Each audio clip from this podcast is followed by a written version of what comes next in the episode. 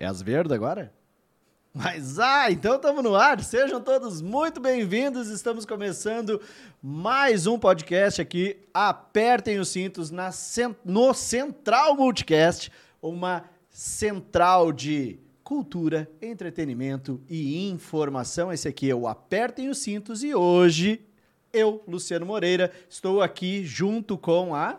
Raquel Martins, é um prazer. Nós temos uma convidada muito especial hoje aqui, né? É verdade. Então, vamos fazer um brinde para a nossa convidada aqui? Nossa convidada, um brinde. Seja muito bem-vinda a bordo. Obrigada, gente. Ai, primeira classe, gente. Ai, saudades. Coisa bem boa. Gabriela Montagna. Bem-vinda, Gabi. Obrigada. Estamos muito, muito felizes que tu aceitou o convite, que tu estás aqui hoje para compartilhar conosco um pouco da tua experiência, da tua vida, principalmente das tuas histórias. Exatamente. Eu conheço um pedacinho dessas histórias aí. Mas eu acho que tem coisa aí que eu ainda não sei ainda. Então, eu quero que tu me conte. Gabi, a aviação entrou na tua vida como, quando e por quê? É uma longa história. Mas vamos lá. Primeiro, obrigada pelo convite. Vocês sabem que estou sempre aberta, é sempre muito bom estar com vocês. E é isso, vamos lá. A aviação entrou na minha vida fazem 4 anos. 4 anos. No momento da minha vida que eu tinha cansado do que eu estava vivendo, do que eu estava fazendo, do que eu estava trabalhando. Eu me vi meio com vontade de fazer alguma coisa, não sabia o que fazer. Aí... pensei, o que eu gosto de fazer? Viajar. Bom, então, se é para fazer alguma coisa, eu vou fazer alguma coisa que tenha a ver com o que eu gosto de fazer, que é viajar. Aí fui atrás do curso, enfim, fiz o curso, fiz a prova da ANAC e passei. Foi tudo bem rápido. Foi rápido. E aí eu passei na ANAC, alguns meses depois o Latam me chamou. Alguns meses depois eu comecei a voar, porque o processo seletivo da Latam, ele é gigantesco. E aí eu comecei a voar em março de 2019. Comecei o processo em 2018 e comecei a voar em março de 2019. Quanto tempo durou o teu processo seletivo? Eu comecei em novembro de 2018. Novembro, dezembro, janeiro, fevereiro, março. 5 meses. 5 meses fazendo seleção. Nossa.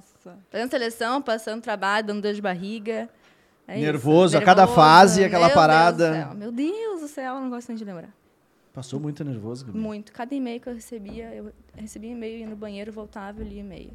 Que eu passava muito mal. Gente, é capaz que eu ia receber o e-mail, ia primeiro no banheiro e depois ler. Eu ia ler logo, mas... eu passava muito mal. Eu provavelmente lesse o e-mail já no banheiro. Isso talvez tenha acontecido. Realmente, eu posso ter levado o computador pro banheiro para ler o e-mail. Passava muito mal, ficava muito nervosa. Muito, muito, muito nervosa. E... o bicho papão da seleção. Nossa. E aí passei nos processos, aí vai para São Paulo, não tem de ficar, não tem dinheiro, não quer gastar, aí fica se mexe em cada lugar, meu Deus do céu. Aonde foi que tu ficou quando tu foi pra lá? Não vou dar nomes, né? Mas fiquei num local próximo ali, a academia da Pousada? Não cheguei a ficar lá, na pousada, era uma pousada. Cogitei... uma pensão? Cogitei a ficar, mas não consegui ficar lá. Aí eu fui me revezando, assim, uma amiga minha tinha entrado, a Thayná, eu fiquei... daí ela tava pagando o hotel pra ela. Daí eu fiquei uns dias com ela no hotel. Que aí... ela era outra base. Outra base, se tá em São Paulo em treinamento, aí ganha hotel, né? Isso. Daí ela fez essa função aí pra mim, me ajudou. Depois eu fui me virando, assim. O que é o difícil da pensão? É que lá era muito sujo. Não, eu não tenho problema em me relacionar entre mim com as pessoas. Não é isso o problema. O problema é que lá era muito sujo. Era muito sujo, não dá. Mas a mulherada, tipo, hora de se apresentar, fila, aquela coisa, tem que arrumar cabelo, tem que fazer maquiagem, não sei o quê. E tá todo mundo ali, sei lá, quantas pessoas estão em treinamento. Como é que organiza essa parada? eu nunca fiquei em pensão. Eu sempre tive uns brothers que já eram da aviação. E aí, não, vem aqui pro AP, aquela coisa e tal. Beleza, já é pra lá, fazia um churrasco, já virava evento. Então, eu não vivi essa parada da pensão. Mas com quem eu vivi, diz que, meu, o horário do banheiro é um bagulho... É. Doido. Doido. Na fase da Latam, eu não fiquei nessa pensão. Mas, agora, na Ita, eu ficava em pensão, quando eu tinha que ficar em São Paulo, numa outra pensão daí. E o pessoal fala alto. E aí tem a questão do banheiro. Aí eu entrava no banheiro e me trancava. E é o seguinte, ninguém me tira daqui. Quantos minutos até eu ficava? Tu ficava não, eu tentava, eu fazia as coisas rápido, assim, tomava banho rapidinho e tal. A gente tinha espelho fora do banheiro, que daí o pessoal ia se ajustando. Sim. Mas, tem que ter uma paciência. O banheiro, eu acho que nem pra mim não foi um problema, assim. Mas o problema do pessoal chegar, falar alto, daí eu chegava assim, então tá, gente, tô indo dormir, boa noite. Tipo assim, dá uma segurada. Mas nunca aconteceu de... Dava meia hora que... Quá, quá! É. De você... dando risada na sala. De você perder a paciência, chegar lá e dizer assim, ó, cansei, tô de saco cheio, vocês não calam a boca, eu preciso dormir. Não, eu ainda não passei, não cheguei nesse ponto, assim. Mas irrita, assim. Já... Sabe que quando eu fui pro AP, no AP eles me explicaram as regras do AP, quando eu cheguei lá. Uhum. E aí eles falaram assim, ó, Luciano, é o seguinte, você quer ficar aqui no AP? Beleza. Só que o AP só tem uma regra. E eu... Aí eles... Não, duas. Eu disse, tá, qual é a regra? O que tá acontecendo no AP é o que tá acontecendo no AP. Não entendeu, porta da rua e serventia da casa.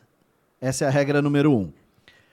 E para poder ficar livre o trânsito, a porta do AP nunca fecha. Na minha pensão também. Então, tipo, ficava numa cobertura o apartamento e a porta literalmente nunca era fechada. Ou seja, era 24 horas por dia. 24 doideira. É doideira. Então, assim, Eita. Primeira semana lá eu fui fazer seleção. Aí a galera resolveu fazer guerra de lança-chamas. Bem maduros. Cada um. Qual é o pior filho que tu tem? É o filho da minha sogra.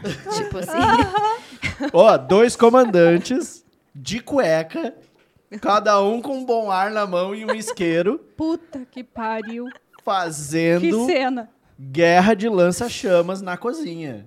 Era... 2 comandantes que já pressupõem que já tem uma maturidade um pouco maior, né, pra administrar o negócio. Não, é que é muita pressão, né?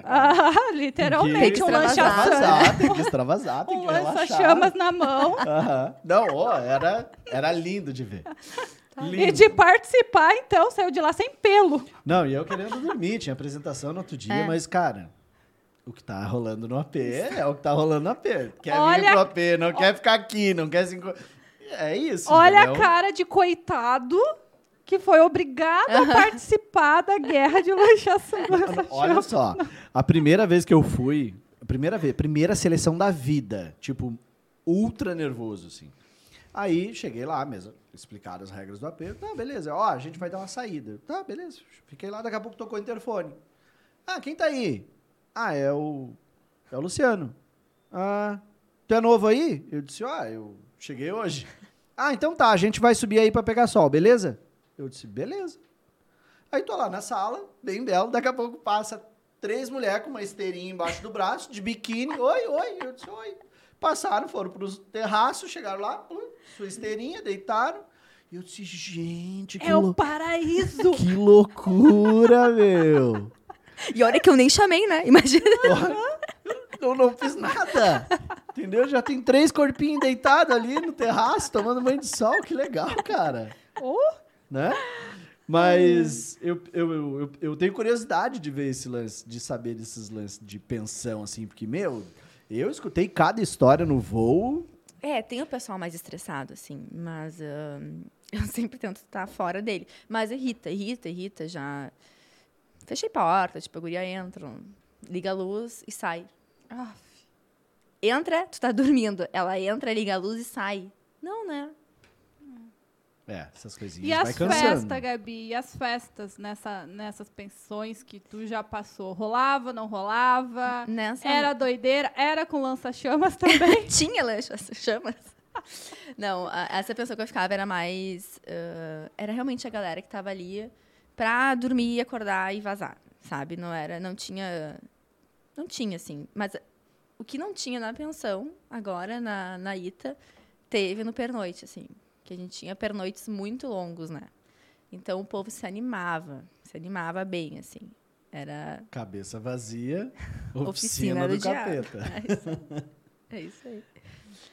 Era bem legal, assim. A gente tinha inativo, então... Inativo de 2 dias. Então, tu chega, tu descansa, daí tu sai pra jantar, daí beleza. Primeiro dia... Ou tu mete o louco no primeiro dia, porque o segundo é o inativo. Depois. É, porque às vezes o inativo é no... Tu sai no terceiro dia de madrugada, então o segundo dia tu meio que perde a noite, né? Ou tu se enlouquece durante o dia, e aí dorme, acorda e vai voar. Eu tenho essa regra, né? Eu não gosto de voar mal. Não gosto de voar cansada, não gosto de voar... Não gosto.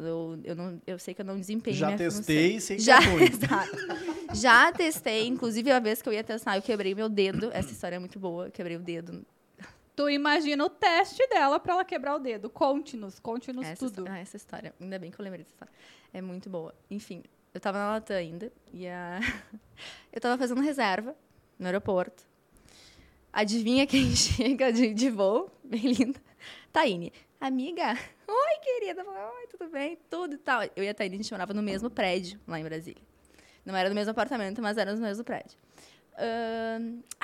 Vamos sair hoje. Eu falei, não vou. Se eu não for acionada, tô de sobreaviso amanhã. Não, tenho voo amanhã às 8. Minha apresentação é às 8. Tava de reserva e no outro dia tinha voo. Se eu não for acionada, tenho voo às 8. Não, tu não vai ser acionado. Isso já era 5 horas. Minha reserva terminava às 6. Tu não vai ser acionado, não sei o quê. Eu falei, não, tá, beleza. Vai, vamos sair. Eu falei, onde é que vocês vão? Não, nós vamos no show do Léo Santana, do Luan Santana e de não sei mais o quê. Lá num festival que tem lá em Brasília, na praia é o nome. Aí eu falei, não, eu pensei, né? Falei pra ela, tá bom, vou ver. E pensei, não vou, que amanhã eu tenho que acordar cedo. Não vou. Quanto é que é o ingresso? Aí eu falei isso, exatamente. Falei, quanto é que é o ingresso? Ah, não sei, mas paguei 200 pila semana passada. Eu falei, bom, então vai estar no mínimo uns 300, 350, né? Falei, não vou. Pensei, falei, vamos ver, mas pensei, não vou. Cheguei na reserva, direto pro apartamento dela. Fui de uniforme e tudo. Ela tava se arrumando. Ah, oi, não sei o que. Vai pra casa, o que tá fazendo aqui? Vai pra casa se arrumar. Eu falei, tá louca, eu não vou ir. Olha, tu viu quanto é o ingresso? Vamos ver. A Biri falou, tá 200 pila ainda, vou comprar. Comprou o ingresso. Eu falei, tá, então eu vou me arrumar. Já que tu comprou. Só tomei um banho assim, né? Com toda aquela vontade, tá? Vou ter que ir no show. Não, é cedinho, acaba cedinho, 1 hora eu tamo em casa. É evento que começa cedo. Nunca tive ouvido falar desse na praia. Aí eu falei, tá, evento que começa cedo, e se a gente sair a 1, eu vou chegar lá em Brasília tudo longe pra caramba, né? Cabeça de tripulante já fazendo sempre cálculo, né, cara? Já tá aqui, peraí. Eu saí de lá, daqui, de lá até aqui, dá uns 40 minutos, chega às 2 até dormir, 3, das 3 às 6, 3 horas eu vou dormir. É isso aí, das 3 às 3 horas, 4 horas, assim, eu estimei de sono. Pensei, tá, vai ser horrível, vai, mas 4 horas ainda é um bom tempo. Beleza, aí fui pra casa, tomei um banho assim, não lavei os cabelos duro, não lavei os cabelos. Falei, vamos. Peguei botei qualquer roupa, fomos pra festa, daí tava a Thayná, tinha um monte de gente. Acho que a Milena tava, uma galera aí da Latam, se tiverem olhando. O nome mais pronunciado do podcast. A Thayná é a pior que tem, ela é a pior raça. Ó, tem que chamar ela. Thayná, o convite tá feito, tá? Você vai ter que vir aqui, ter que passar pela banca aqui. E não tem dizer não. Não tem dizer não. A Thayná é muito bom de chamar. Beleza, aí tava lá... tinha um monte de gente, agora... Não me lembro mais o pessoal lá. Mas a gente tava em uns 7, 8. Aí, beleza. Chegamos lá, surgiu um combo. Aí eu falei, puta que pariu, já marchei com 200, vou marchar com isso aqui, que eu sou pão dura, né? Tripulante é pão duro, mas eu já era pão dura antes de ser tripulante, eu piorei. Desconto, tripulante chega em qualquer lugar, tem desconto pra tripulante? O cara diz, a gente dá sorriso a mais, tá bom, ótimo, já fica feliz. Exato, exatamente. Aí beleza, entrou aquele combo, puta que pariu, beleza. Pisquei, tinha outro combo. E nós tomando, bebendo. A gente tomou uns, sei lá, uns... Falando em bebendo? É. Faz favor, hein? Só pra acompanhar... Molha a palavra. Pra acompanhar a história, né? Aí, a gente tomou, sei lá quantos combos. E sempre tem aquele que bota, né? Aquele que não é pão duro. Sempre tem um do que não é pão duro. Que bota, e depois lá no split mais. Combo um, combo dois. Beleza, aí... Thayná passou mal. Graças a Deus, aquele dia eu dei graças a Deus. Falei, então eu vou ter que levar a Thayná embora, né? Pensei. Beleza. Isso já era meia-noite, no horário lá estimado, meia-noite e meia, 1h. Saímos. Eu não quebrei o dedo na festa, né? Saímos. Aí, cachorro-quente. Peguei um cachorro-quente, meti um cachorro-quente nela. Chamei o Uber, só que 40 minutos depois. A gente foi chegar em casa, porque é muito longe as coisas lá. Chegamos em casa, ainda botei ela. Tava tudo certo. Cheguei, botei ela em casa. Subi pro meu apartamento. Tomei banho. Pensei, vou tomar banho agora, um banho direito, pra estar pronta amanhã acordar. Botei minha pijama. Meu ex-namorado me liga. Onde é que tu tá? Que, pelo amor de Deus!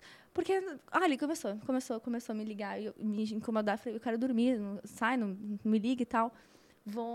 Tô indo dormir.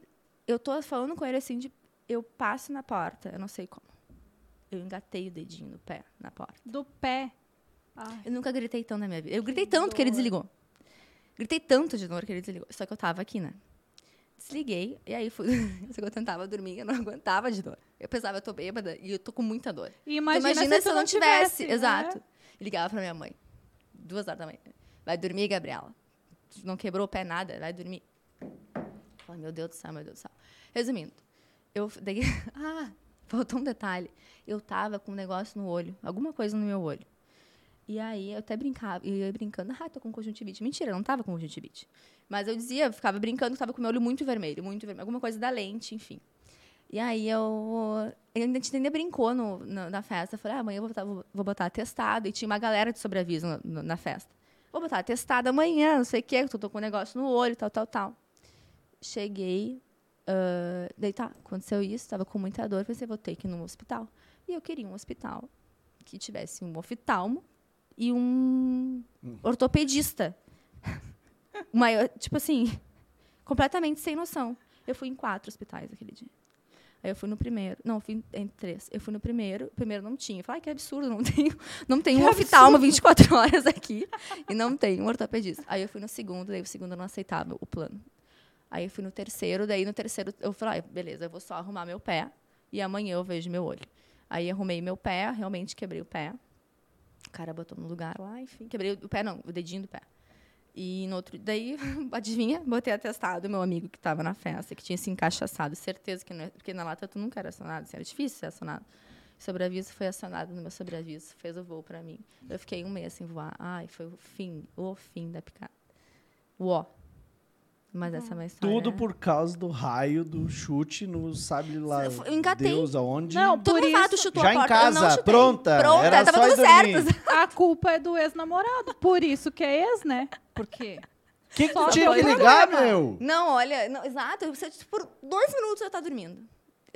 Olha, o cara, até o médico falou, tu chutou a porta, né? Eu falei, cara, eu não chutei a porta. Na verdade, tu não lembra porque tu tava bêbada. Não, mas eu não chutei, realmente engatei a porta, assim. Não sei como eu passei, engatei na moldura da porta dela. Nossa, isso já aconteceu comigo, mas eu bati em alguma coisa. Eu fui passar, na verdade, numa mesa e eu não sei o que eu fiz, que eu bati o pé e desviou. E, cara, quebrei o segundo, não o minguinho, o dedo do lado, nossa, assim.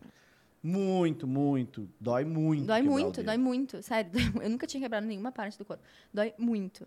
E dizem, né, que o ser humano vai começar a nascer sem o mindinho e sem o siso. Porque o siso não serve pra nada e o mindinho só pra bater. Só serve pra incomodar. Só pra quebrar e incomodar. Exatamente. Não, e ainda teus colegas que estavam na festa contigo até saber que realmente tu tinha se machucado, o cara pensando sem vergonha, não. Festeou e agora colocou um atestado e fudeu com a vida do outro. Aí. Não, eu ia cumprir. Quebrei o dedo, que bizarro isso. Ele mandava foto em Recife. Olha aqui, ó, eu fazer uma montagem com a minha cara. Porque Era pra eu ter ido. Aquela vez foi legal. Foi boa aquela história lá. E como que era a questão? Gente, eu tenho muita vontade de fazer essa pergunta. Nem acredito que eu tô fazendo. Os passageiros davam muito em cima de ti? Já deu alguma treta com relação a isso? Assim, eu acho que...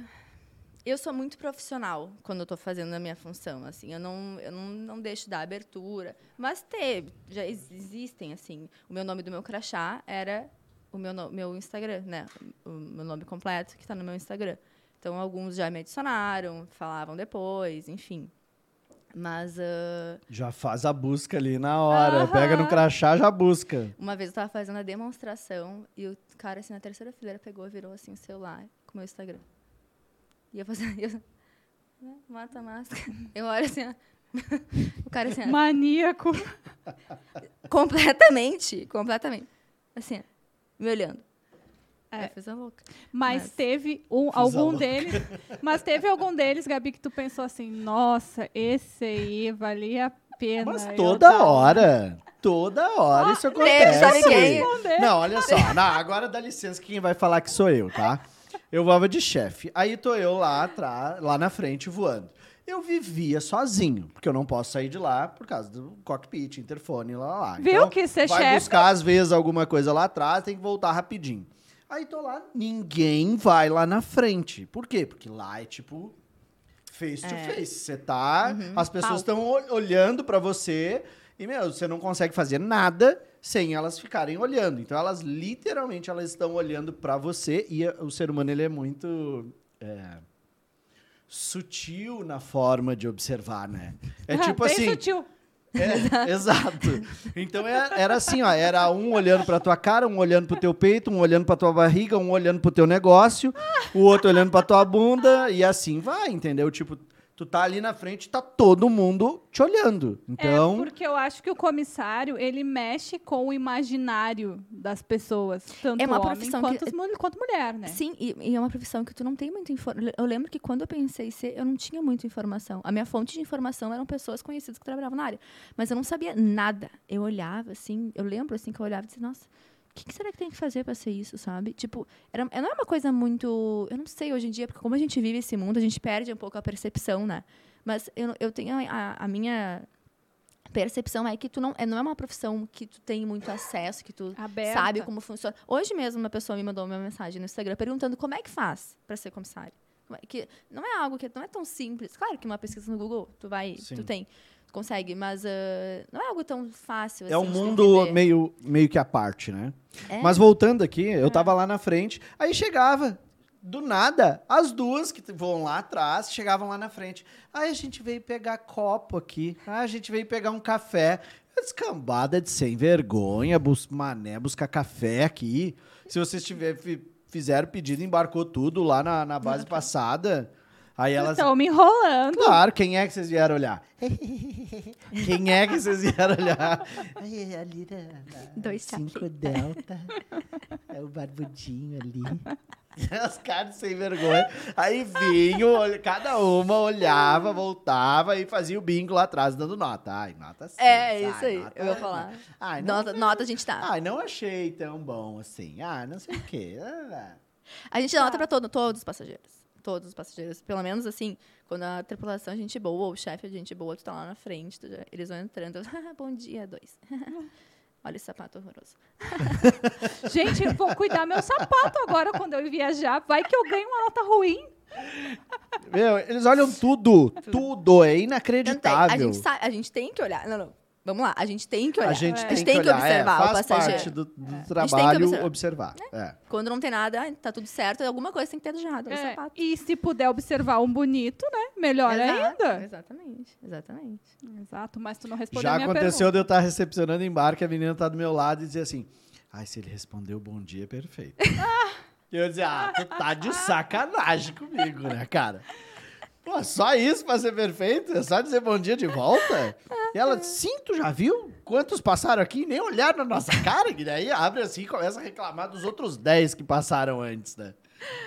tem de tudo, tem de tudo. Mas é direto isso, direto. Não, mas eu quero saber da Gabi. Gabi, sim ou não? Já teve aquele que tu disse assim, ó, esse aí eu perderia umas horinhas de escala. Esse eu ia me atrasar. Esse vale. Vale usar os 15 minutos de tolerância? Vale. Não, sempre tem, né? Sempre tem. Mas o mais especial pra mim foi o meu namorado. Conta pra gente. Mentira, mas ele fala assim... Vocês se conheceram no voo? Mais ou menos. Opa. Ele mente pra mim e eu fiz que acredito. E assim, conta essa história. Feliz. Ele jura de... É porque ele mora em Brasília, né? E eu era base Brasília. Então, eu tinha dirigido pra Porto Alegre. E ele vinha pra Porto Alegre 2 vezes por mês. Então, ele jura de pé junto que pegou um voo comigo. Jura de pé junto. Eu já desconfio. Não viu? Eu não vi. Mas como não deu nota pra ele? Ele tá fora. Pra ele eu não dei nota. Eu não sei. Esse aí eu não passou no meu... E se tivesse passado, tu ia lembrar. Eu ia lembrar, com certeza. Mas como que foi esse encontro de vocês? O nosso encontro foi engraçado. A gente se conheceu no Instagram, na verdade. Ele viu alguma publicação minha e respondeu assim, daí ele falou, nossa, eu acho que eu te conheço, eu moro em Brasília, acho que eu peguei alguns voos contigo, não sei o quê. Daí foi bem na época que eu levei um senhor 3 vezes no mesmo mês. Bizarro, assim, porque é muito difícil lembrar... Agora, na Itapemirim também, eu tenho... Não é que eu tenho, né? A pessoa, ela fácil lembrada. Amo criança, mas uma criancinha, uma menininha que, pelo amor de Deus, fazia escarcéu naquele avião. A gente levou ela 2 vezes. Inspirada. Ai, meu Deus do céu. Bizarro. Eu lembro que eu chamei, mas falei assim, vocês já voaram com a gente, né? Ela, sim, quando a gente foi para não sei onde. Eu falei, eu lembro de vocês. Mas como ela só lembrava da criança. A menininha era bem, bem... Gritava, fazia, acontecia. Enfim. Mas é difícil a gente pegar a mesma pessoa, né? E eu peguei esse senhor também, e eu falei, nossa, será que... Né? Meio que fingi que eu acredito, assim. Falei, então tá bom, então pegou o voo comigo. Daí a gente se viu, ele veio para Porto Alegre, se encontrou e tal. Estamos aí hoje. Tá no teste ainda. Tá em teste. É porque a gente não conhece ainda, né? Lá em casa é assim, eu tô testando. Tô vendo ainda se comportar, aquela coisa toda, preenchendo todos os pré-requisitos, aí... Tá bom, agora eu digo que a Gabi disse, eu finge que acredito. Também, tá tudo certo, né? E tá tudo certo, e papo que vai. Eu falo pra ele, eu amo o jeito que tu me ilude, eu amo. Mente, mente, negrinho. Mente. Lucas, olha só, o que eu vou perguntar agora é antes, tá? Não considera o que eu vou perguntar, porque assim, ó, hoje eu recebi mensagem dizendo, pergunta isso pra Gabi, eu não posso deixar ela embora sem perguntar, né? Gabi... Pera. Bota um gole aí antes da pergunta. Pra fazer um suspense. Enquanto isso, vocês peguem e compartilhem esse podcast, porque essa informação, ela é bombástica. Gente, bomba! Vou até me arrumar na cadeira agora. Bomba total. Tô até nervosa agora com essa pergunta. Ela vai desmistificar muitas coisas. E é aquela lenda urbana que existe, né?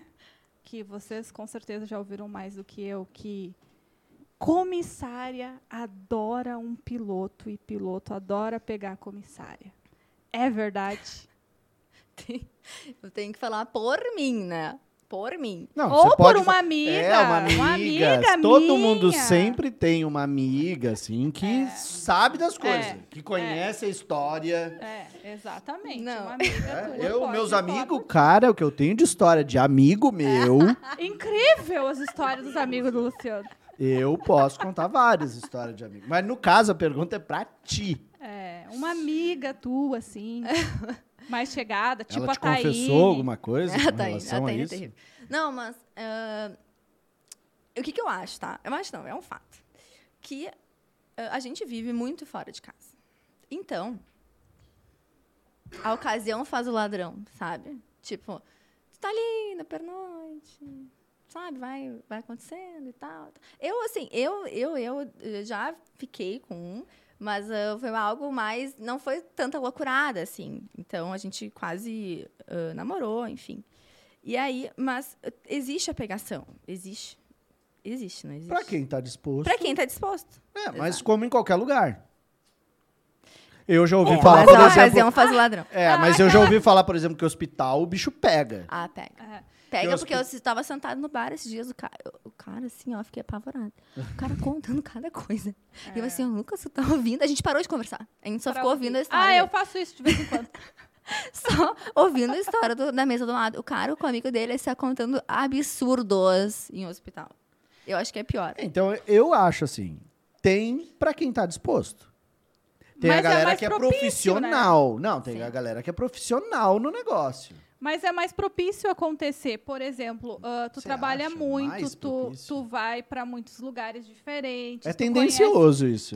Tu conhece muitas pessoas diferentes. É igual no hospital. No hospital é um ciclo de pessoas que passa ali muito rápido. Então, eu acho que torna mais possível acontecer.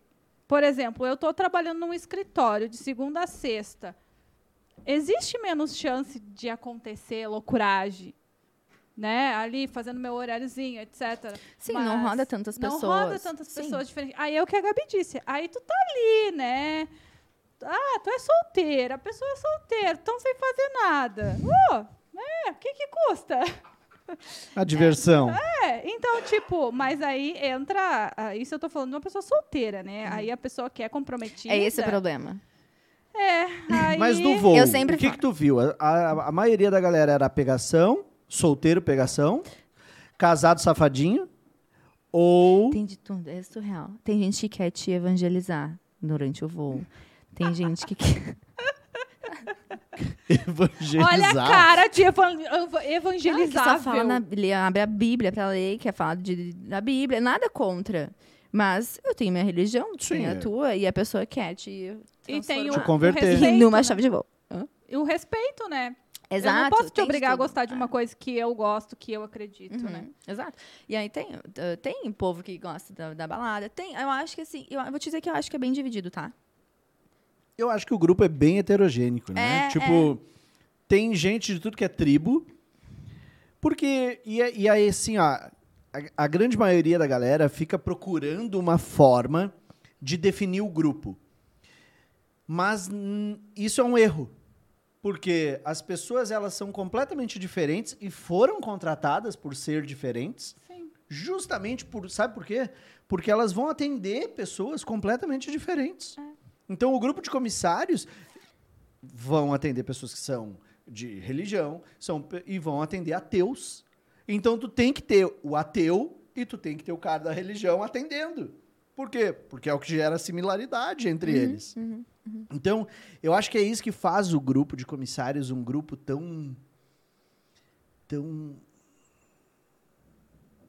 Eu não consigo achar uma palavra para definir, assim. Tão misturado, tão... É diferente, assim. Exato, com tanta crença, pensamento. Cara, o que é conversa de galley? Cara, conversa de galley num madrugadão.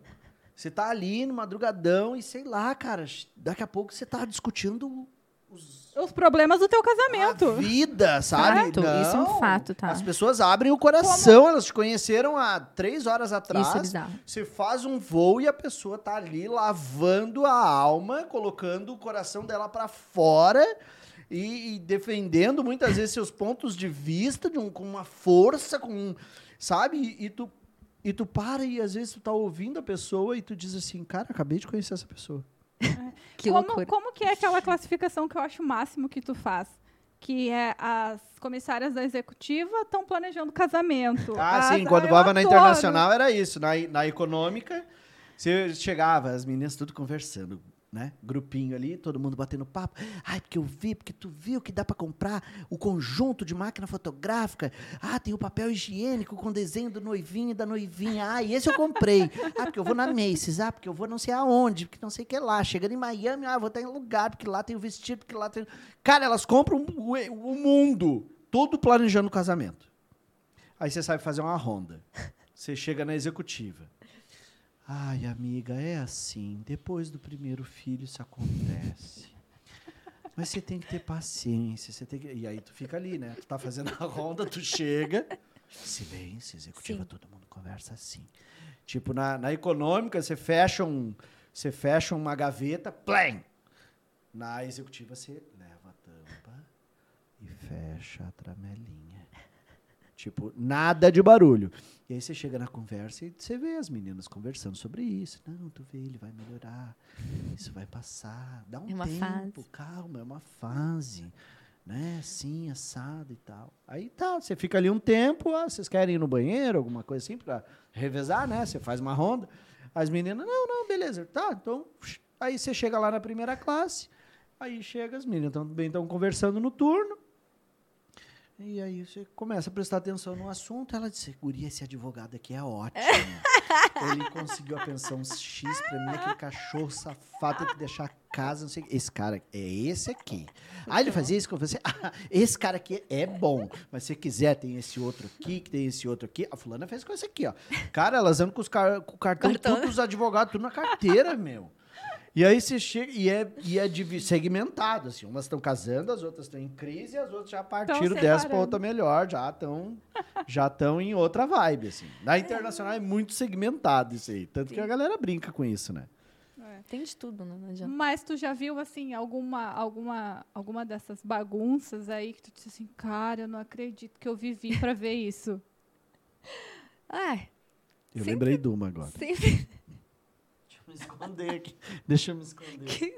Qual você lembrou? Tô nervosa. Sempre tem, né? Assim, agora, na Latam, eu te confesso que eu não tinha, assim, não era nem tempo. Até tempo também não. Mas ânimo, assim, que era uma coisa muito cansativa. 12 horas. Eu preciso dormir. Eu sou uma pessoa que eu preciso dormir. Então, eu fazia as minhas coisas, assim, dificilmente a gente saía para fazer alguma coisa. Agora, na Ita, a galera tava com sede de aviação.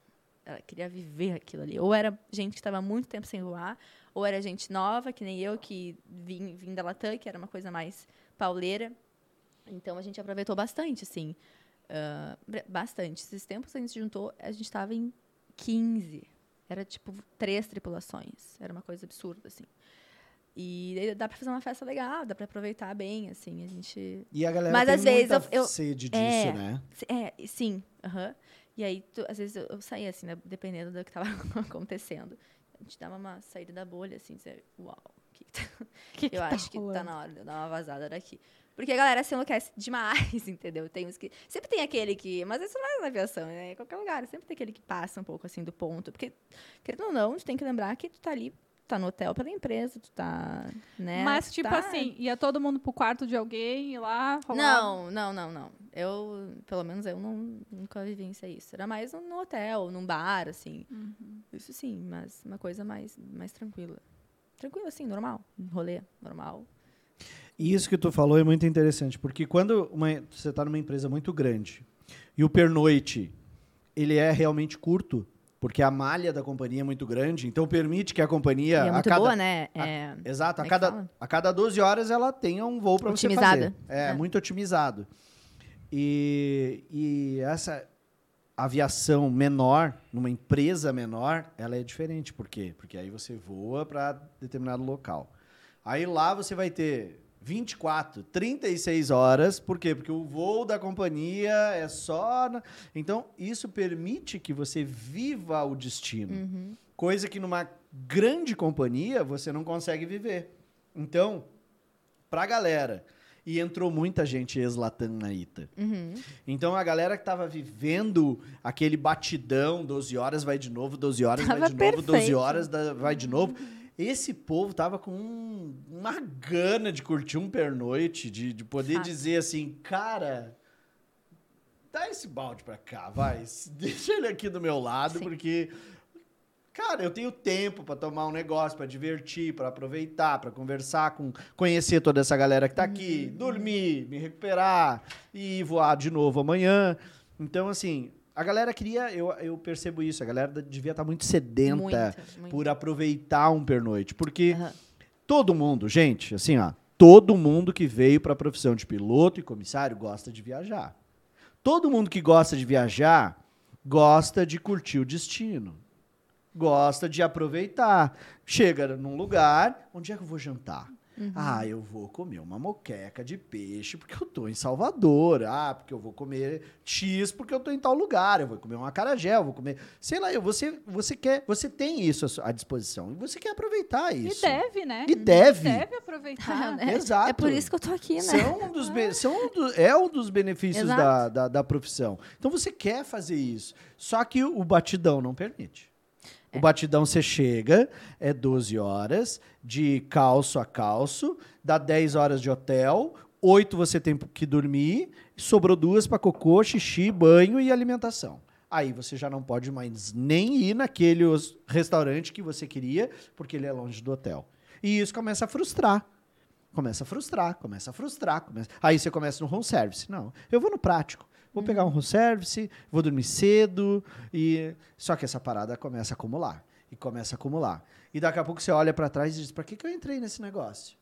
Eu entrei para viajar. Eu entrei para conhecer o mundo. Eu disse, não, mas só um pouquinho, eu vivo trancado num quarto de hotel. Eu chego aqui, pede comida, os caras jogam por baixo da porta, eu me alimento, durmo, tomo banho, boto o uniforme e vou de novo. E é um operário, eu viro o operário da viagem. Então... Existe uma grande diferença entre quando você trabalha numa empresa que tem uma escala de voo otimizada, você virou o operário da viagem. E é muito diferente de ser operário da viagem de ser comissário de voo. O comissário de voo é o cara que consegue aproveitar. Que tá lá no... E não é só pela gandaia, só pela malícia. É por aproveitar. O nosso hotel ali de Recife era 2 quadras da praia. Se eu ficava pela Latam, eu nunca tinha ido. Na Ita, cara, eu tava no emprego dos sonhos. Eu ia pra praia, eu corria, eu ia na feirinha. Ixi, dava tempo de fazer tudo que eu queria mais um pouco. A tua história na aviação, Gabi, ela tem um lance trágico e divertido ao mesmo tempo, né? Por quê? Porque quando você começa a voar, todo mundo pensa o quê? Você vai viajar. Aquele passageiro, que legal, vocês vivem viajando, né? Vocês vivem viajando. Assim, meu querido, me respeita. Uma vez uma passageira me perguntou, eu até contei aqui no outro episódio, mas você tem um emprego ou você só viaja? Você trabalha, assim? E aí, cara, o que eu sei da tua história é o seguinte, você entrou na Latam, lá, fez os teus 5 meses de processo seletivo, aquele monte de piriri, entrou, legal, treinamento, começou a voar, teve essas doideiras tudo aí, show de bola. Só que aí veio uma parada chamada pandemia. E aí a empresa cortou um monte de gente, nessa aí tu foi junto. Calma, que eu escapei por um pouco. Eu escapei. Exato. Teve um lance aí que... Foi tu que mandou eu escapar, inclusive. Mandou não, falou assim, se fosse essa parte tu, a gente corta. Não, a gente teve uma conversa lá, né? E, enfim, eu sabia que aquilo ali ia acontecer. Mas foi a melhor coisa que eu fiz. Eu não me arrependo nem um pouco. Ia ter o corte. Então, eu queria que tu contasse pra nós o que foi que tu fez, né? E esse período aí, como foi? Tá. A Latam, então começou a corona. A Latam abriu uma... Como é que fala? Licença não remunerada. Licença mas não remunerada. Não é uma ação, eles fizeram... É tipo uma ação para o povo pedir a licença. Porque eles não podem obrigar. Né? Gabrielita foi lá, eles queriam 3. Era de 1 a 3 meses. Falava, vou pedir 2, então. Nem então para eles, nem então para mim. Pedi 2. Pedi 2, na metade do segundo, eu vi que o negócio não ia. Acontecer. Não ia ser tão rápido assim. Exato. Não ia ser tão rápido. E aí, eu fiquei pensando, o que eu faço, né? Porque eu vou ser demitida, não vai ter jeito. Então, qual é a coisa menos pior? O que eu pensei? Meu passe livre, pelo amor de Deus. Me tira o meu passe, dignidade, me tira mas tudo, não, mas não me tira meu passe livre. Pelo amor de Deus. Aí eu... Tá, então eu vou... falei com o Luciano, então vou pedir aí, mais... Eu acho que eu pedi quase 12 meses, pedi uns 10, 11 meses, uma coisa assim. E falei, vamos... Obrigada. Vamos ver o que vai dar. Pedi a licença lá, aprovar a licença. Depois pensei, bom, eu vou... Se eu tivesse demitido, eu não ia ter emprego. Ia ter uma graninha na conta, mas não ia ter emprego. Se eu pedir licença, não vou ter graninha na conta. Mas vou ter meu passe livre, vou ter plano de saúde, vou ter meu vale alimentação. Pensei, ah, eu vou pegar essa licença aí. Aí eu peguei a licença, aí fiquei em casa, né? Tinha que ficar em casa, mas fiquei assim até setembro. Até setembro. Aí em setembro eu cansei de ficar em casa. Acho que todo mundo cansou, né? Eu não aguentava mais, estava surtando. Eu pensei, cara, eu vou usar um negócio que eu nunca usei quando eu estava na Latam. O meu passe livre. Aquele que a gente só usa para ir e voltar para casa, que é para viajar e aproveitar. Não, nunca. Dá tempo. Nunca. Para não mentir, eu usei passe livre, não, eu usei o benefício para ir para Miami. Eu fiquei 4 dias. Em Nova York, eu fiquei 3 dias. Foi o que eu consegui fazer, né, na época que eu estava voando, para aproveitar ali os benefícios que a gente tinha. Daí, setembro, eu falei, vou viajar, vou fazer alguma coisa, porque pelo menos vou aproveitar isso. Aí fui para Jeri. Aí comecei, daí eu perdi a mão. Setembro fui para Jeri, setembro, outubro fui para o Rio, fui para BH, fui para o Rio 4 vezes, fui para BH, fui para Jeri. E acho que foi isso que eu fiz. Até... Jeri é tão remoto como dizem que é? Eu não fui lá, eu não conheço. Cara, 5 horas... É que assim, o aeroporto... Jeri tem um aeroporto, né? Só que tá fechado. Agora, ele já tinha. Daí, na pandemia, ele fechou. E agora ele voltou a abrir. Só que daí eu fui na pandemia, não tinha aeroporto lá. Daí a gente teve que ir pra... Recife. Acho que é Recife. E aí vai de van... De camelo até lá. 5 horas e meia. 5 horas e meia. Meu Deus. Pensando bem, que bom que a gente não foi. É, tem. Mas que... é roots o negócio, né? É, a gente só usava chinelo de dia, porque queimava os pés. De noite não usava. Era, assim, mas assim, é muito bom. É um dos meus lugares preferidos assim, do Brasil, é lá. Gostei muito de ir pra lá, muito. Uma viagem completamente não planejada. Eu e uma amiga minha da aviação, a Lília. E chegamos lá, fizemos amizade com 2 meninas, depois fizemos amizade com uma galera que estava lá. Então, assim, foi uma coisa muito... Que não era para ser tão boa e foi muito boa, assim. Foi uma viagem muito legal. E o lugar lá também é muito bom, assim. É roots. É good vibes total, né? É. Mas, assim, dá para aproveitar muito, assim. É praia. Mas não tem coisa, assim... Acho que é aquele hotel lá que tem, um hotel topzão lá e deu, sabe? O resto é normal... Restaurante ok, e a gente mal comia. Passamos bebendo, mas estava muito bom, foi muito bom. É uma viagem legal. E aí eu fui para BH, visitei uma amigona minha, a mãe dela, na verdade, que é amiga da minha mãe, que é a filha dela, minha amiga, que é uma confusão lá de família, mas enfim, fui para BH, a gente foi... Eu notei uma coisa aí nessas viagens que tu falou, quase passou despercebido. O que tinha no Rio de Janeiro, hein? 4 vezes no Rio de Janeiro. Tinha alguma coisa lá, né? Porque eu fui uma vez pra Jeri, uma vez pra BH. E o Rio eu fui umas 4 vezes. Pior que não tinha nada. Foi só mesmo, porque as minhas amigas e eu, a gente tava na vibe de ir pra lá. E o Rio é fácil, né? Esse é praia e é fácil acesso, né? As minhas amigas são de Floripa ali. Aí a gente ia sempre a Floripa. Mas daí uma hora cansa também. Daí...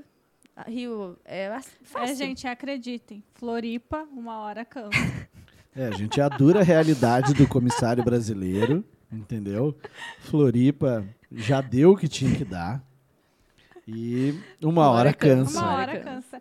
Ô, Gabi, eu não sei se tu pode falar sobre isso, mas teve um episódio que quase aconteceu aí na tua vida e que quase mudou a tua vida. Não sei se tu... Com quase, né? Não, calma, demorou. Gente, eu quase sei do que tu tá falando. Eu quase sei. É que eu não sei se eu posso perguntar isso. Foi bem na época que eu fui pra Jeri, foi na semana aí. Vale lembrar que na pandemia eu tava sem fazer nada em casa. Eu pensei, cara, o que eu nunca fiz? Né? Porque eu gosto disso, eu gosto de inovar, né? Fazer coisa nova, coisa que eu nunca fiz, eu gosto disso, eu gosto de experimentar. Comida, não. Só experiências. Comida, eu odeio experimentar comida. Eu odeio. E aí eu me inscrevi no Big Brother. Você tá sabendo disso, né? Era sobre isso que eu queria falar. Aí tá. Daí eu me inscrevi no Big Brother, mas assim... Tá, mas, meu Deus, é uma confusão do caramba. 40, mas eu não tinha nada pra fazer. Então eu falei assim, vou responder esse formulário aqui. Respondi, fiz o vídeo lá, mandei e esqueci. Porque isso vai, sei lá, fazia uns 3 meses, eu acho, isso. Esqueci, nunca mais. Tô em casa, me ligam. Ah, aqui da equipe, quem tá falando? Não posso falar que aqui é da equipe do Big Brother. Falei, tá bom.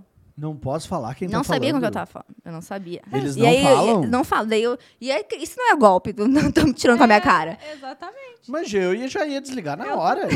Que mané Big Brother, rapaz. Perdi minha oportunidade de entrar pro Big Brother. Desliguei. Eu ia desligar na hora. Ô, do pessoal do Big Brother, vocês têm que melhorar isso, cara. O cara não deu o nome. Aí ele falou, não posso falar o nome, que é da equipe do Big Brother. E não sei o que eu falei. Tá, e podemos marcar uma entrevista? Eu falei, pode? Falei, tá, beleza. Quando? Ah, domingo, sei lá, uma coisa assim. Era um dia que eu ia estar em Jeri, segunda, acho que era, eu ia estar em Jeri. Falei, cara, olha só, eu tô indo pra Jeri e tal, mas se eu tiver internet, eu não sabia como é que era, mas falei, se tiver internet lá, eu faço lá e tal. Ah, não, então beleza, vamos marcar pra terça, sei lá. Eu lembro que eu cheguei de viagem, foi bem em cima, assim. E aí fiz a entrevista lá. Mas com o que é que eles perguntam nessa entrevista? 40 tela preta. É tudo, computador e 40 tela. Tu não sabe quem é, não tem nome, não tem nada. Como é que é a história? Não, peraí. 40 telas. Não, 40 não. É, muitas 4. Eu e mais 4 telas pretas. Tipo, acho que eram pessoas... Como eu tava em pandemia... Telas pretas? É, porque... Ah, eles não mostram, não. Tipo... Eu acho que é só uma voz te fazendo pergunta. É. E o que eles perguntam? Ah, é prova de resistência. O que você vai fazer? Eu vou lá, vou ficar lá. Eu acho que, inclusive, eu não passei porque eu falei que eu ia fazer xixi na prova e não pode, né? Depois eu descobri. Eu acho que foi por isso que eu não passei. Falei, como é que tu vai fazer a prova? Eu falei, vou fazer lá, vou ficar lá. Se tiver que fazer xixi lá, vou fazer. É. Eu acho que não pode. Ele pensou, essa aí não cumpre regras. Ah, pode ser. Daí eu acho que... Daí nunca mais. Nunca mais. Ah, mentira. Eles mandaram eu ficar mandando coisa pra eles. Fiquei mandando coisa pra eles até dezembro. Gente, se a gente mandando levasse... coisa tipo vídeos, essas coisas? É. Imagens? Uhum. O que tu andava fazendo na tua vida? Se a gente levasse a produção do Big Brother pro nosso passeio de lancha... eles botavam todo mundo nessa casa, né? Ah, botavam. Ai, que dia memorável. Mas tu sabe que eu tenho uma história com o Big Brother também. Lá, 2012, quando começou, eu também tava sem fazer nada, né? Vou me inscrever com esse troço. Ah, peraí, eu não sabia disso. É, não, pouca gente sabe. Eu sei dessa aí. E aí, só que naquela época, eu acho que nem existia o WhatsApp ainda, pra te ver, né? Gente, eu nem sou tão velha assim, tá? Também não vou exagerar. Pula essa parte. E só que eu lembro que quando eu fui me inscrever, não tinha mais pra Porto Alegre e eu me inscrevi pra Curitiba. Ah, eu também fiz isso. Era Manaus, Porto Alegre já é fechado. Mas eu pensei, tem passe livre? Se precisar pra Manaus, eu vou. Exatamente. Escreveu em Manaus, cara dura. É, imagina, com passe livre. E aí eu me inscrevi pra tal do Big Brother e também não dei bola. Só que naquela época eu não tinha nem computador, meu celular era precário. E aí eu ia na Lan House, para vocês verem, 2012, 2013, como faz tempo.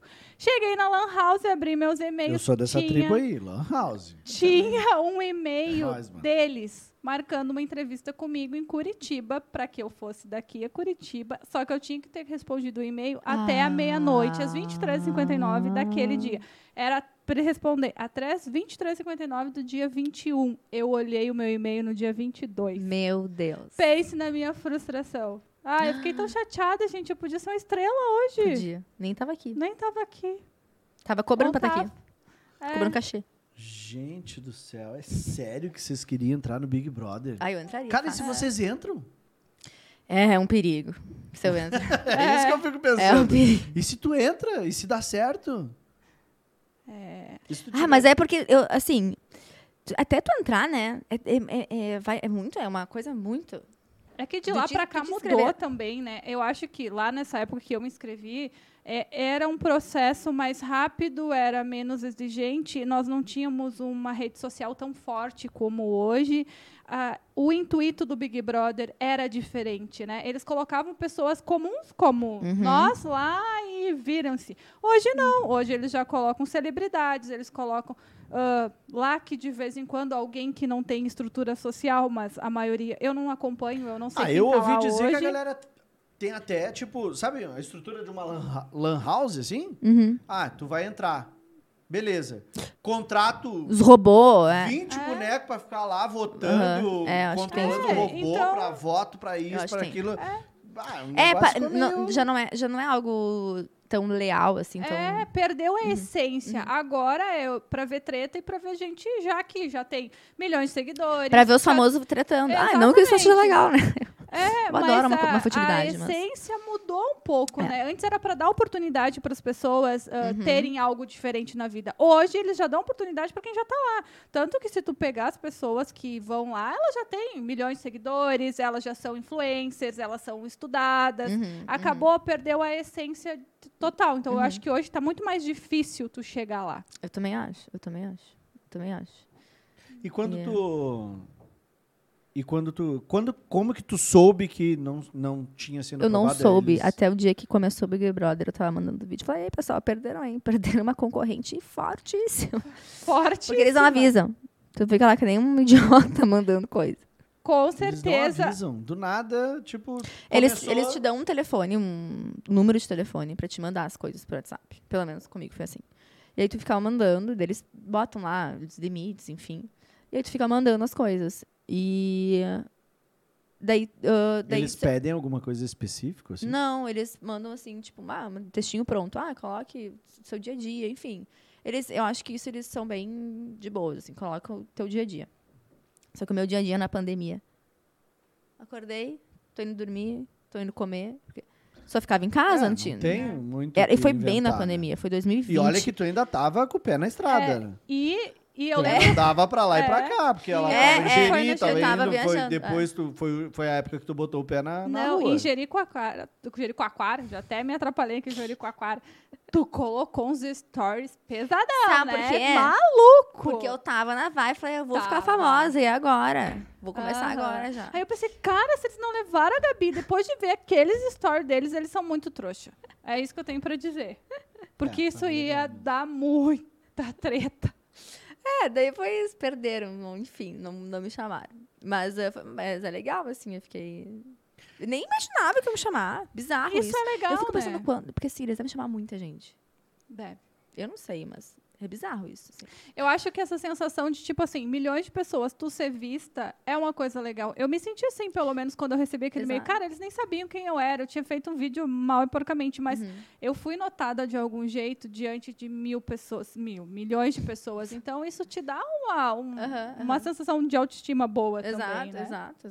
Exatamente. E quando tu... Quando eles te deram esse retorno, tu já tinha voltado a licença não remunerada? Não. Não, porque... eu não sei quando é que começou o Big Brother, o outro ainda. É sempre janeiro. Mas é janeiro. É. Daí que aconteceu? Dezembro a Ita me ligou. Dezembro de 2020, eu tava de licença, a Ita me ligou. E foi bizarro, porque... Isso foi bizarro, porque o número de São Paulo liga toda hora, né? Sim. Eu lembro até hoje que eu olhei assim, falei, é a Ita. Eu olhei e falei, é a Ita. Atendi. Era e aí foi lá, fez o processo seletivo... E aí começou a novela. Foi de amarelinho. O Mendonça me olhou e falou, tu veio de amarela por causa da Ita? Óbvio, né? Foi porque eu fico bem de amarelo, tu não acha? Falei, realmente, fica muito bem. Eu falei, muito obrigada. Ô, Gabi, tu te frustrou com a Ita, com essa história toda que deu? Foi frustrante pra ti? Como é que tu te sente depois de ter vivido essa experiência? Porque tu foi viver teu sonho, ele foi interrompido. Aí... Tu recuperou tuas asas e ela novamente foi interrompida. É complicado falar. Quando eu fui contratada, eles deixaram bem claro, assim, eles deixaram bem claro que era uma empresa nova, que está começando, que vão ter dificuldades, enfim. Então, a gente entra sabendo que não é uma coisa tão simples. Na Latam que tu entra... Vai naquela sala, assina a tua carteira, naquela sala tu pega teu uniforme, naquela sala tu pega teu crachá. Segunda-feira, 8 horas, treinamento. Não é assim. Não foi assim. Mas isso é super aceitável, né? É uma empresa nova. Eu estava realmente... E foi muito legal e foi muito prazeroso participar desse... Ver início. Ver por outro lado, assim, sabe? Ver como é que funciona na prática mesmo. Praticamente, quase isso, assim. Porque a gente teve... Lá a gente participava, mas lá tu estava falando sobre as festas e tal. E me veio isso na cabeça. Na Latam, tu não é ninguém. Ninguém só lembra de ti. Tu não é ninguém. Tanto vai lá, faz uma merdinha, ninguém... Tá, alguém vai falar, alguém vai, né, vai correr uma afa, até vai. Mas é uma coisa muito... Não vai se espalhar. Na Ita, tu é a Gabriela, loirinha. Tu é o flaninho tal, que voou não sei o quê. Tu é o outro que fez uma cagada lá. Porque, né, o povo fala. O povo fala. Então... Rádio peão corre solta. Exato. Então, tu na Ita, assim... Tu é alguém. Então, quando tu entra, eles sabem quem tu é, eles querem que tu participe, enfim.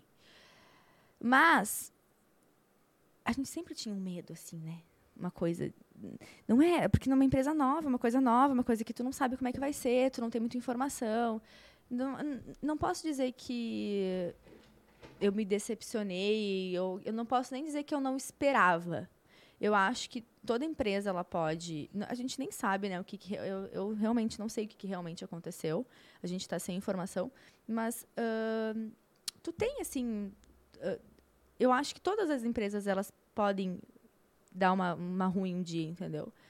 Achei que foi muito rápido só, assim. Achei que foi uma coisa muito... Eu não esperava isso. De ser uma coisa tão abrupta. Tão precoce, assim. Né? Foi rápido, foi muito... Não teve um... Da noite pro dia. É, exato. Foi isso. Tanto que eu acho que teve uma declaração do Thiago Sena, que era CEO da empresa, né? Que eles falavam para ele que ia ter um aporte de investimento, e que ia ter um aporte, O aporte nunca chegou. E, se eu não me engano, foi uma das declarações, um dos motivos pelo qual ele escolheu sair, né? Porque não chegou, o aporte nunca chegou, e a coisa ia se tornar insustentável, e a partir daquele momento ali, a coisa, cara, isso aqui não vai funcionar dessa forma. Então, ele acabou saindo. Mas eu vou tomar as rédeas aqui e vou te dizer, eu estou extremamente frustrado com a Itapemirim. Muito, tenho muita frustração com a Itapemirim. Por quê? Porque eles tinham uma proposta legal, uma proposta de integração com o transporte rodoviário, né? Que trazia um serviço que podia vender uma passagem aérea integrando o rodoviário, aéreo e rodoviário, ou seja, a gente podia integrar muito mais. Muito boa a proposta a proposta era muito boa, cara.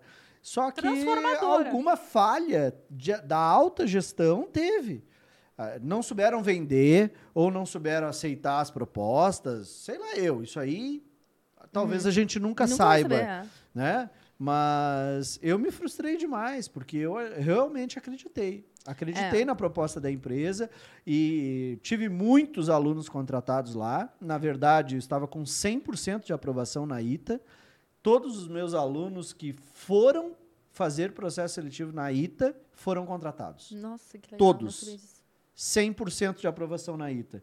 Então, eu fiquei frustrado mesmo, porque quando você coloca a galera para voar, quando você aplica teu treinamento, aplica a metodologia, desenvolve as pessoas, prepara ela para o processo seletivo, ela vai para o processo seletivo, ela tem sucesso, cara, é tipo, cumpri minha missão. Entende? É uma realização, né? É uma realização. Claro. E aí, você já tinha passado tudo isso com a galera que entrou na Latam. Cara, tá todo mundo lá. Daqui a pouco, demite 2.700. Aí eu vi um monte de aluno desempregado de novo. Aí a Ita, aquele contato, tem contato com a galera, instrui todo mundo, vamos pro processo seletivo. Aí todo mundo entra. Aí tu, que legal, né, cara? Show. Tá certo. Então vamos lá, tá certo. As coisas estão se encaminhando. Aí, vem esse troço de novo. Cara, isso aí é broxante, velho. É broxante. Realmente. É que eu acho que eu tô meio que eu me acostumei, assim, tipo... Tá dormente. Cara. Tá, só mais um. Mais um. Exato. Tipo, tá bom, beleza. Vamos, vida que segue. Eu até lembro que quando surgiu a proposta da Ita, surgiu a proposta da Nela também, né? E a Ita foi muito rápido. A Ita organizou, eu acho que foi muito inteligente, tá? Tu foi um cara que falou que... Com a pandemia, alguma companhia aérea ia surgir. Porque o cenário era muito favorável. Você ia ter um monte de profissionais disponíveis, como aconteceu. Você ia ter aeronaves disponíveis, como aconteceu. Então, o cenário para surgir uma nova companhia aérea ele é muito favorável. Desde que essa companhia aérea tenha caixa para sobreviver até... voltar ao normal. Até voltar ao normal. O novo a normal. Azul, quando surgiu, a azul gerou 3, 4 anos no vermelho. Então, tudo que eu vi até hoje de aviação é que uma companhia aérea toma decisões no longo prazo. Uhum. Eu nunca vi alguém entrar no mercado para sobreviver 6 meses. Quanto tempo a Ita ficou em operação? 6 meses. 6 meses, eu nunca vi isso. Isso não existe. E deixou uma dívida milionária. Na história da aviação, isso não existe, cara. Pelo Exato. Menos no Brasil, eu não tenho essa informação. Então, no, do que eu entendo, do pouco eu, ignorante de aviação aqui, entendo, cara, a aviação sempre tomou decisões de longo prazo. Se você veio se aventurar com tomada de decisão de curto e curtíssimo prazo, 6 meses é curtíssimo prazo, é uma irresponsabilidade, na minha opinião.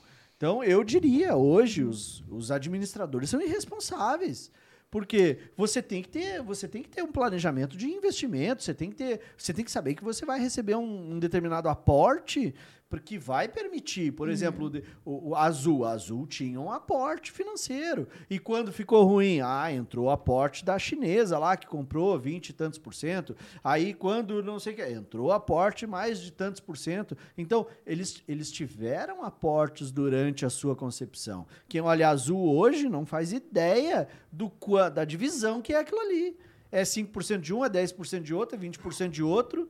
A Azul não é toda essa uniformidade, sabe? Que fica na imagem de quem está olhando hoje para aquela companhia. Então, ali tem um monte de gente que é dono daquilo ali, porque foi aportando dinheiro. Latam, mesma coisa. Qatar é dona de 10%, Delta é dona de 20%, isso se não aumentaram as suas participações com essa história de recuperação judicial. Então, na minha opinião, foi um tiro muito pela culatra, ou eu, sinceramente, eu não consigo acreditar que não existia planejamento de um aporte. Dá a impressão que eles resolveram fazer um teste. De ideia. Não, dá a impressão que alguém mudou de ideia. Tipo assim, vamos fechar o negócio? Vamos. Concordo. Legal. Botei o negócio pra... Então, ô Gabi, sabe aquele negócio lá? Ô, velho, não vai rolar. Te vira aí, tá? Tô indo. É isso. A impressão que fica é isso, que alguém deixou alguém na mão. Porque ninguém, em sã consciência, funda uma companhia aérea no meio de uma pandemia sabendo que vai precisar de caixa e este caixa, a dependência do caixa é o que vai vender de passagem aérea. Isso não existe, faz gente. Sentido isso, porque eu não consigo imaginar que eles tenham pensado no tanto de funcionário que eles contrataram, e que isso tudo ia impactar a vida das pessoas. Por isso que eu disse assim, dá a impressão de que eles foram fazer um teste, mas eu acho que isso não é possível, não cabe nos seres humanos. Vou testar se vai dar certo ou não, sem ter um aporte. Não. Realmente, eu acho que alguém deve ter desistido, e isso está impactando diretamente a vida das pessoas, né, Gabi? Porque tu tem um plano B, né? Conta pra gente o que tu faz além de ser comissária. Mas e outras pessoas que não têm, né? Que se doaram ao total nisso. Exatamente. Eu ia falar que, assim, a demissão da Latam não me doeu tanto quanto a da... Não fui demitida ainda, mas não me doeu tanto quanto essa questão da Ita. Por conta de acreditar mesmo, por conta de saber... que na Latam era uma questão mundial, não era uma questão da empresa, não era uma questão... Né? Então, a Ita realmente, ela me doeu mais, assim. Eu ainda estou em luto, sabe? É uma empresa... Foi onde eu fui mais feliz na aviação, foi na Ita. Então, eu quero voltar a voar? Quero voltar a voar em qualquer outra companhia. Mas a felicidade ali, a qualidade de vida que eu tinha na Ita, eu sei que eu não vou ter em outra, entendeu? Qualquer uma outra. Mas faz parte do jogo. Nós estamos aí. Até porque a Ita ia passar. Já estava acontecendo, gente já não estava mais tendo tanto inativa, já não estava. E para os julgadores de plantão, eu quero dizer que eu endosso o que ela está dizendo. Eu vivi uma aviação na base de São Paulo, vivi outra aviação na Internacional, vivi uma aviação completamente diferente na base Porto Alegre. E vou te dizer uma coisa, de todas essas aviações, eu tive vida nos três primeiros meses da aviação internacional, tá? onde eu realmente tinha as folgas de quem voava na Internacional, e quando eu vim para a base Porto Alegre, os primeiros 8 meses da base Porto Alegre. Fora isso, era batidão, 12 horas de pernoite, toma banho e vai de novo, e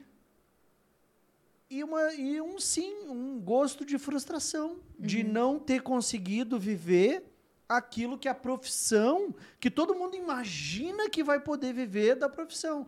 Eu hoje posso dizer, eu conheço todas as capitais de todos os estados brasileiros. Legal, você foi no Lago Paranoá, em Brasília? Não, não fui. Quantas vezes você voou para Paris? Inúmeras. Você conhece a Torre Eiffel? Não, não conheço. Eu chegava lá tão exausto que eu não conseguia disposição para conseguir ir até lá fazer um passeio. Eu era galley da econômica. Você trabalha que nem um camelo. Você chega exausto. Porque eu ia lá para trabalhar. Eu realmente trabalhava, fazia o que eu tinha que fazer. Mas é isso, né? Pelo amor de Deus. Então, isso precisa ficar claro aqui para a galera. A galera tem que acordar. É um trampo. É um trampo, pô. Cansa. Você paleteia caixa, garrafa, caixa cheia de bebida, garrafa de vinho. Aquilo pesa. Assim, vamos. Onde é que é o banheiro? Uma vez eu tava agachada, arrumando caixa com garrafa. Eu não aguentava um calorão, tipo, sei lá, Manaus, uma coisa absurda. As 2 portas abertas lá atrás. E eu com eu odeio de galho. E eu com aquelas caixas, coisa pesada. A passageira. Banheiro! Assim, ó. Só faltou tu olhar pra ela. Você... Não, eu levantei. Eu ia comer ela viva. Ainda bem que atrás dela vinha um extra, assim, e falei assim, aqui. E abriu, assim, o banheiro pra ela. Porque eu ia comer aquela mulher. Sério. Oh, meu Olha, Deus. Então é isso, sabe? Não é muito bom. É pauleira, mas, assim, a parte boa, quando tu consegue aproveitar, é muito boa. Eu gosto, não adianta, assim. Pra mim, me recarrega minhas energias eu poder ir na praia, correr na beira da praia e voltar. Meu Deus do céu, eu tô realizada, sabe? Então, poder aproveitar essa parte é a melhor das partes, assim. E tu sabe que isso que tu falou, assim, tipo, ainda bem que apareceu um extra que te salvou. Eu vivi algumas cenas da minha carreira que não apareceram. Nenhum extra. E aí tu comeu a mulher. Aí é complicado. Não podia perder a piada. Que belo corte. Vai dar um corte bom esse aqui, né? Valeu, Raquel! Cara, eu vivi algumas situações assim que não apareceu um anjo iluminado que me tirou. E volto a dizer aqui, cara, a gente tá falando da aviação como ela é. A gente tá falando o papo reto e jogadores de plantão, apontadores de dedo, por favor, pode desligar e ir embora, porque esse aqui não é lugar pra você.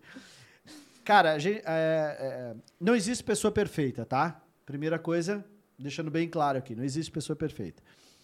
E eu me lembro uma vez que eu estava voando um A319, sozinho lá na frente, e ali, bagagem, tal, acomodação, aquele embarque, fecha a porta.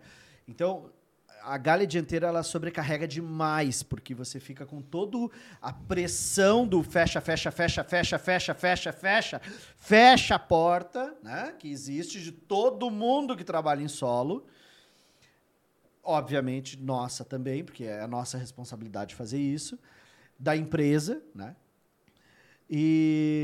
Mas você tem que ser o elo que diz calma, tem coisa errada, porque não pode continuar com coisa errada.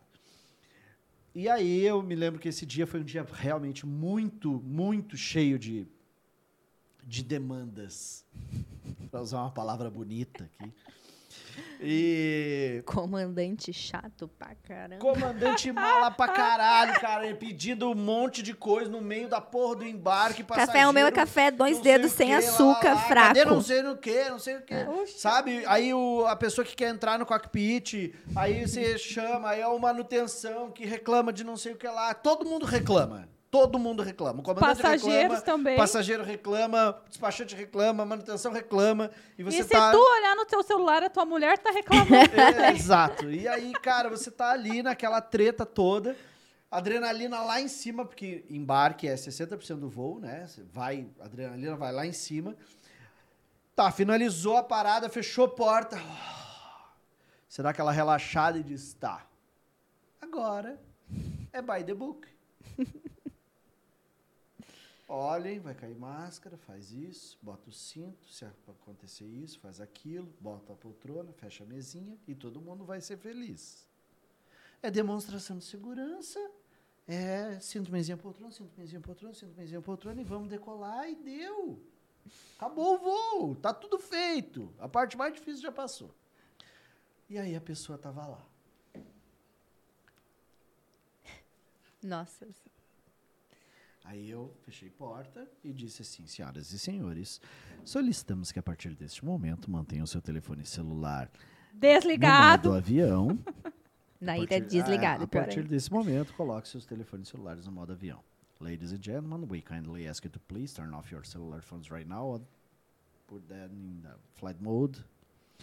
E aí, blá, blá, blá, você faz o speech ali. Aí... Que charmoso você fazendo speech, uau, amor. Uau. Aí, olha só. Aí a pessoa tava falando assim, ó. Aí ela começa a fazer assim. Que ótimo. Aí, tá, você pega um café, você vai... É, tá, dá um time, né? Tá se despedindo, né? Vai lá. Aí você vai ali, faz... Vai, pega um café, vai, volta, olha pra pessoa. Dá aquela olhada, né? Aí a pessoa se curva um pouquinho mais. Nossa. Aí você diz assim...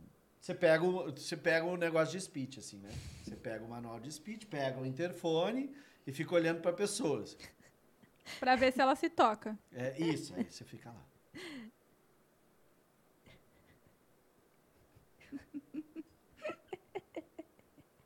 Aí a pessoa... Ai, que ótimo. Ainda vê que tu tá esperando faz só a bonita, né? Aí você fica... Aí o avião começa... Ataxiar. Aí você lembra. Ah, eu tô em Porto Alegre e tá decolando da cabeceira 11, aqui da BR-116. O táxi da aeronave é bem curtinho, ou seja, tem que ser rápido. Aí você olha pra pessoa e diz, senhora, eu preciso que a senhora desligue o celular. Ah, tá bom. Ai, e Jesus, nisso você tá nervosa. Com o tablet aqui, né, o speech ali pronto.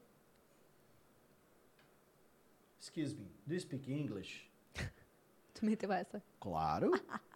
Porque eu não sei, né? A pessoa só fez assim com a cabeça pra mim. Excuse me, do you speak English? Não, não, já vou desligar. Tá bom? Eu tô esperando a senhora desligar. Não, já vou desligar. Eu tá estou bom. Esperando. Senhora tem que desligar. Tá bom. Ai, gente, que nervoso. Senhora, estou esperando a senhora desligar pra poder iniciar os procedimentos. A senhora vai atrasar o voo. Desligue, por favor. E aí, tipo, já mudei o tom da conversa. Uhum, uhum. E aí parei e já fiquei olhando pra ela sério, assim. Cara, esse era o momento que o extra tinha que ter aparecido na minha vida. Ah, meu Deus. Mas ele não apareceu. E sabe quando tu sente aquele negócio fazer assim, ó? Cara, e a partir dali fudeu. Fudeu. Ninguém segurar. Exato. É aquela... Você vê o negócio girar assim e ir de 0 a 100 em 3 segundos e você diz, agora fodeu. Agora essa merda não vai mais mesmo.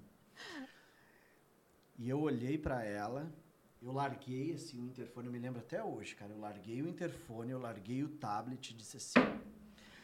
A senhora pode desligar o telefone, por favor!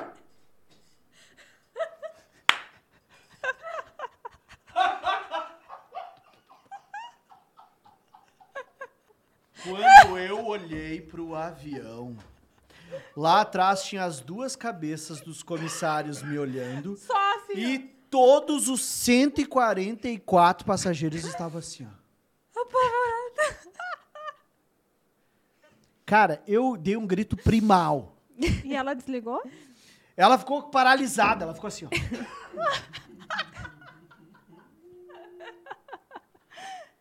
Eu disse obrigado. Ufa! Ai. Voltei, só que nisso, cara, eu já tinha acelerado. Sim, exato. E aí eu peguei o tablet, peguei o interfone, fui falar. E o avião inteiro assim, ó. Olhando, eu acho. E eu... Não saiu. E eu não conseguia falar. Não conseguia falar. Foi a primeira vez, a única vez na minha vida. E se para todo mundo que me disser, ah, eu não consegui falar, eu vou dizer frescura. Até esse dia. Porque nesse dia eu não consegui falar.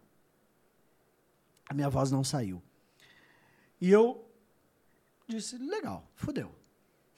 Larguei o interfone e caminhei pela cabine até atrás. E todo mundo, né? Me olhando. Te acompanhando. Exato. Todas as cabecinhas, assim, cara, foi uma sensação que eu não desejo isso pra ninguém. É horrível. Aí eu cheguei lá atrás, os comissários me olhando, eu me lembro até hoje que tinha um rapaz, ele tava de frente pra mim, assim, ó, e eu tava com o speech na mão, e eu fiz assim pra ele, ó, com o speech, e disse assim, termina essa porra pra mim, eu vou entrar aqui no banheiro, e eu só vou sair daqui quando eu estiver pronto. Não precisa nem bater nessa porra dessa porta. E se eu não conseguir sair, o avião que volte. Entreguei o speech na mão dele, entrei para dentro do banheiro e chorei. Mas chorei igual um bebê. Sabe? Chorei muito. Naquele dia... eu pensei assim, nunca mais, não vale a pena. Nunca mais isso vai acontecer comigo. Eu fiquei muito puto, cara. Fiquei muito puto. E se você é passageiro e não desliga essa porra desse telefone, você é um filho da puta. É, eu acho que passageiro... porque você não faz ideia do quanto você desestabiliza o profissional que está ali trabalhando. E não gostou, velho? Amanhã faz 2 dias, entendeu? É assim. A gente... é cansativa. Acho que essa é a parte mais cansativa, assim. É tu ficar relembrando algo que já foi dito, já foi falado. Não é novo, não é novidade pra ninguém. E o cara tá ali desrespeitando. Eu já passei por algumas dessas, mas eu acho que isso tem também muito a ver com o cansaço. Tu junta esse estresse com o cansaço. Eu cansei já de chegar em casa e chorar. Mas não é chorar de... eu não sei nem porquê. Chorar de cansada. Tipo assim, tô cansada. Exaustão emocional. Exato. Total. Eu vivi o fundo do poço nesse dia. De virar noite, aí voando, aí chega, tu tem que vir pra casa... Então, não é uma vida... não é fácil, é cansativo, é muito cansativo. Eu já cansei também, e eu acho que isso que aconteceu contigo tem muito a ver com o estresse da questão em si, com o cansaço. Tipo, porra, desliga a porra do celular, velho. Já falei 37 vezes, qual é o teu problema? É retardado? Então, assim, essa é a pior parte, assim. Pra mim, eu adoro o contato com o passageiro. Mas cansa. É desafiador, claro que é. Até porque é o seguinte, né? Não tem... hoje em dia, todo mundo viaja. Viajar de avião é uma coisa que é acessível para todo mundo. Então, não é ignorância de não saber os procedimentos. Né? É cultural. Por não ter o que fazer mesmo. É que no nosso país, não liga é status. Outra. Você ser fora da lei aqui é status. Eu sou filho do delegado, sou filho do juiz, sou filho não sei o quê, não tenho nada contra essas pessoas, mas, cara, é status. Você não cumprir a lei, você ser o diferentão, é status. Infelizmente. Eu sempre tenho uma história que eu gosto de contar, que é a seguinte: no trabalho que eu trabalhei, né, redundância da pessoa... teve uma situação em que a gente estava discutindo entre colegas com a cliente que fazia barraco sempre, né? E aí a minha colega disse assim, não, mas se ela fizer barraco, aí eu faço para ela. Eu disse assim, negativo. Se ela fizer barraco, tu vai abrir exceção para ela. Aquele cara que faz tudo direitinho, que não faz barraco, que é educado, a gente não faz. Aí a gente vai abrir exceção para a madame que faz barraco? De jeito nenhum. Se tu fizer isso, tu vai estar alimentando mais uma mal educada no mundo Uhum. Porque é exatamente isso. Por quê? Porque eu chego lá, eu faço escândalo, eu consigo as coisas. Esse é o Brasil. Uhum. Esse é o rumo que as coisas estão andando. Então, cabe a nós educar o que a gente consegue. Não, só um pouquinho. Isso aqui é para mim, é para ti, é para todo mundo. Regras são regras. Exato. Por isso que já se chamam regras. Exato, exato. Exatamente. Acho que a gente tinha um presente para dar hoje, não tinha? Gente, eu esqueci meu presente lá em cima. Ah, vamos ter que acionar Mário, pega para mim. Em cima do meu CPU está escrito Gabriela. Ai, eu adoro presentes. Ah, nós temos umas... Eu só vim pelo presente. Ai, só por causa de... Só pelo presente. É, só pelo presente. Rolou muita treta nos voos que tu fez? Cara, eu... Assim, tipo de estresse com passageiro, galera que não cumpre. Eu me estresso muito, assim. Eu sou capaz de ser aquela pessoa que todo mundo fala, aquela comissária lá que reclama do passageiro. Eu reclamo do passageiro. Eu reclamo, mas eu adoro ele. Mas eu reclamo. Não, eu também. Eu reclamo porque me incomoda. Igualzinho. A regra, assim, furar a regra me incomoda. Uma vez eu estava fazendo a demonstração da saída de emergência e o cara com o celular. Eu falei, senhor, você pode desligar o celular que eu vou começar aqui? Mesma coisa. Pedi 2, 3 vezes, nada. Eu falei, senhor, é o seguinte, pessoal, olha só, nós vamos esperar aqui o passageiro da 11 Fox desligar o celular, aí assim eu consigo fazer aqui o briefing de vocês da saída de emergência, e aí depois a gente consegue decolar. Enquanto isso, a gente não consegue decolar, tá bom? E falei isso. Eu queria matar ele. Eu falei, então, ô Flaninha, eu vou ter que desligar aqui que a comissária tá gritando aqui comigo. E eu vou desligar então, aí, tá? Agora é você, né? Agora é eu que tô gritando. Agora é você que tá gritando. Eu não tô gritando. Só falei que a gente vai te esperar. Enfim. É muito legal, né? Porque joga a responsabilidade. Engraçado, eu adoro botar. Tu pode testar a porra da tua paciência, mas tu não pode fazer nada com os bonitos, né? É, Oi. Eu adoro colocar um contra o outro. É o que eu mais sei fazer. Mas por que eu tenho que botar a mala pra baixo? Ah, por quê? Porque assim, se o senhor não bota a mala pra baixo, se dá uma evacuação, vai que pega fogo esse avião. Tranca ele ali, ó. Ele esse aqui morre. Coletividade. É? Coletividade. Você tem que aprender que você está num ambiente coletivo e deve respeitar regras de coletividade. Aí eles começam a brigar e eu saio andando. Exatamente, porque o que mais tem dentro de avião é gente louca pro avião decolar, porque tá atrasado pra alguma coisa. Exato. Então, olha só, gente, ó, fulano não quer. Mas, Gabi, aqui tá o nosso presente pra você. Eu espero que você goste.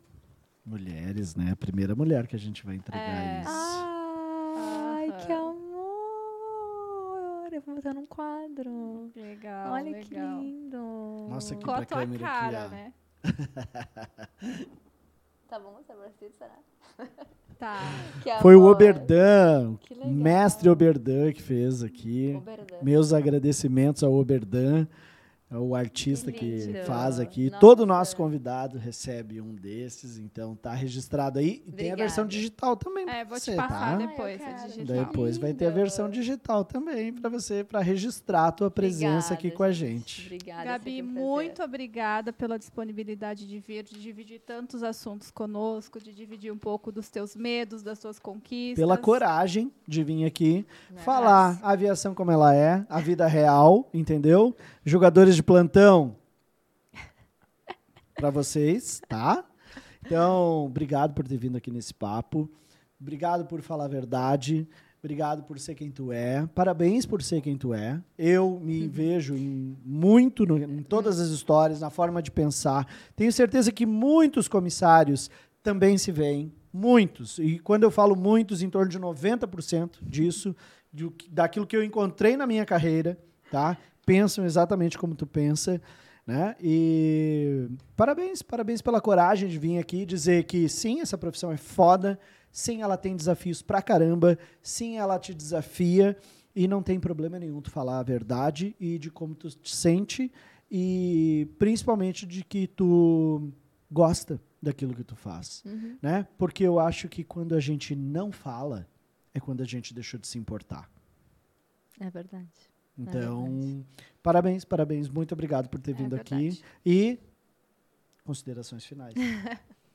Ai, gente, a companhia de vocês é sempre muito boa. Eu sempre adoro vir, contar. Eu não tenho papas na língua, então que bom que me chamaram. Porque é isso, é bem o que tu falou. A gente trabalha. Trabalho não é fácil em lugar nenhum, né? A não ser que a gente jogue ali na Mega e ganhe, vai que, né? Mas, se não, é trabalho. Não adianta. Não vai ser sempre mil maravilhas. Mas, ossos do ofício, como diria minha querida mãe. Então, é isso, gente. Obrigada pelo convite. É sempre um prazer. E a gente vai se falando e se vendo por aí. Show de bola, galera. E então, volte mais vezes, né? Sem dúvida. Sem dúvida. Vamos ter que trazer a Thayná aqui. A Thayná. Podia fazer um eu, a Thayná e você. Bora. Perfeito. Demorou. Aí, Thayná, estou esperando a resposta. Vamos lá. Gente, muito obrigado. Esse foi o segundo episódio do Apertem os Cintos. A gente se vê quinta-feira, 18 horas. Você já sabe. Central Multicast. Beijo, beijo. Beijo. Tchau, tchau.